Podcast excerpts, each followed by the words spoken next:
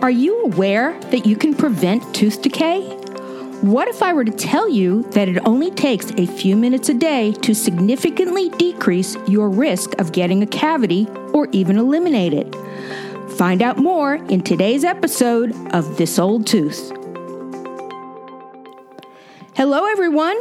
You are listening to episode number 45 of This Old Tooth, a podcast devoted to providing you with honest, agenda free information about how you can get and keep a beautiful, healthy smile for life.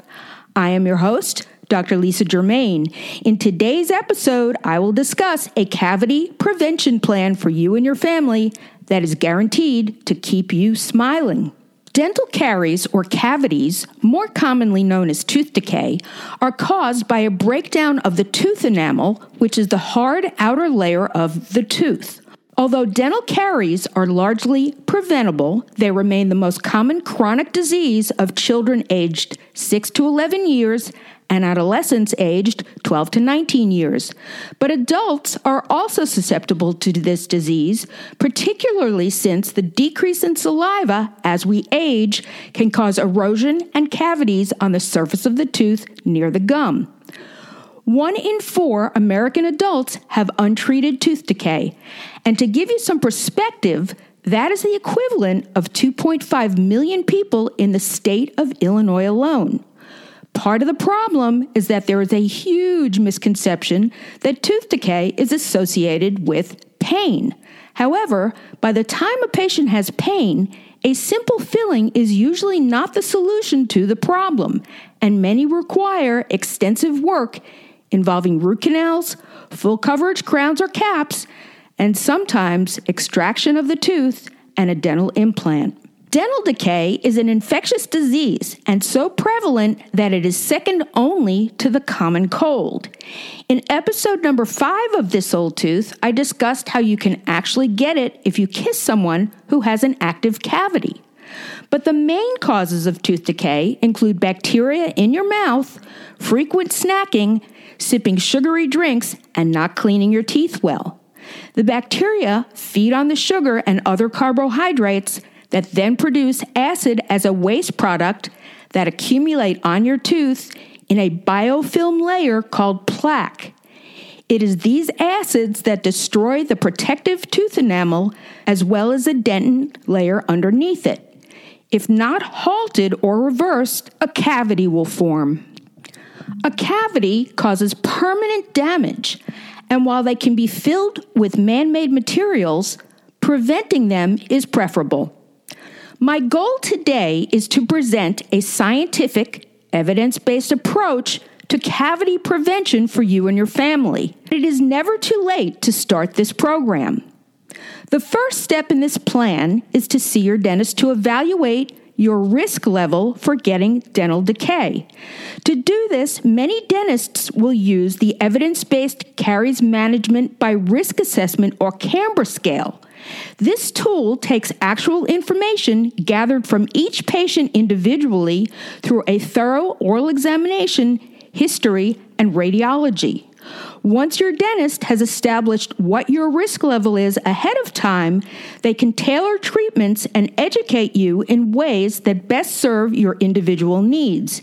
In addition, the focus is to catch the problem at its earliest stage. While we are always going to be at some risk for cavities because the acids are produced by food and drink, the goal is to decrease your risk level to the lowest possible. The CAMBRA scale uses four different levels.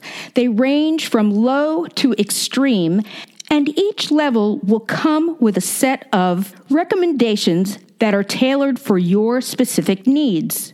Your dentist may use a completely different scale, but at each appointment, they will evaluate the results of their recommendations and retailor your plan based on your improvement over time. In addition, your dentist will provide recommendations on related conditions such as dry mouth and helpful information about risk factors such as smoking and diabetes. They may also advise you about possible obstacles at home getting in the way of good oral care and ways to overcome them. Now, during that same exam, you can ask your dentist the following questions 1. What toothpaste do you recommend for my mouth? 2. Do I need additional fluoride treatments? 3. Should I be using an electric toothbrush? 4. What kind of floss is best for my teeth? 5. Show me what areas I'm missing when I brush and floss. 6. Are my gums healthy? And at that visit, it might be a good idea to have them review or even have the hygienist review with you proper brushing and flossing techniques. Because my second tip in the cavity prevention plan is to make sure you are brushing and flossing your teeth the correct way. When you were growing up, your parents probably said, Go brush your teeth. But did anybody really show you how? In truth, did anybody really show them how? Did anybody really ever tell you why it was important? And then flossing is a completely different skill set. There is no way that you can do either one of these things without proper instruction. Brushing and flossing your teeth is one of the simplest yet most effective way to prevent cavities. The recommended minimum for self care oral hygiene is to brush twice a day for two minutes at each session and to floss once a day. So if you just invest five minutes a day, you can give yourself the biggest advantage to prevent tooth decay. My third tip is if at that dental visit you do find that you have active decay, have it removed and repaired. You want to begin this cavity prevention plan with a disease free mouth. My fourth tip is to cut back on sugary sweets and sugary drinks.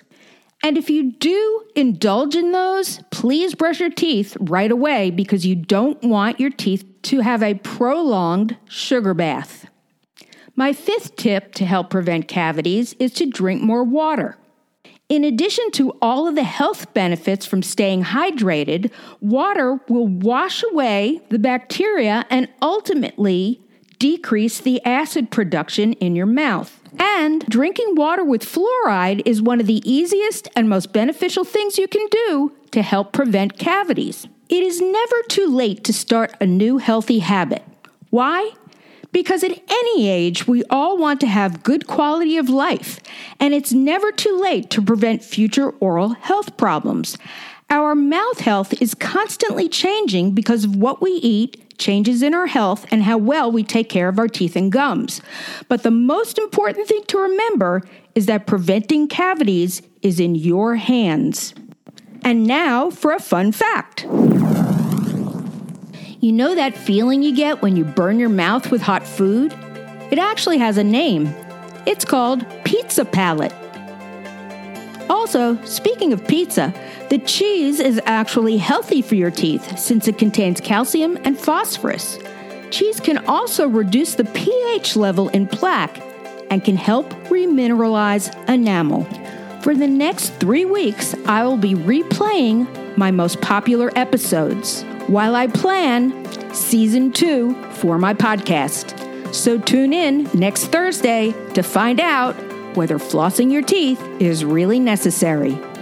And if you missed my special Christmas episode, please listen to it. It is episode number 24, where I recite the children's book that I wrote about what would happen if Santa Claus got a toothache on Christmas Eve. You can sign up on my website to enter to win a free copy of my book. I am so very proud of it. Until next time, thank you for listening, and remember be true to your teeth, or they will be false to you.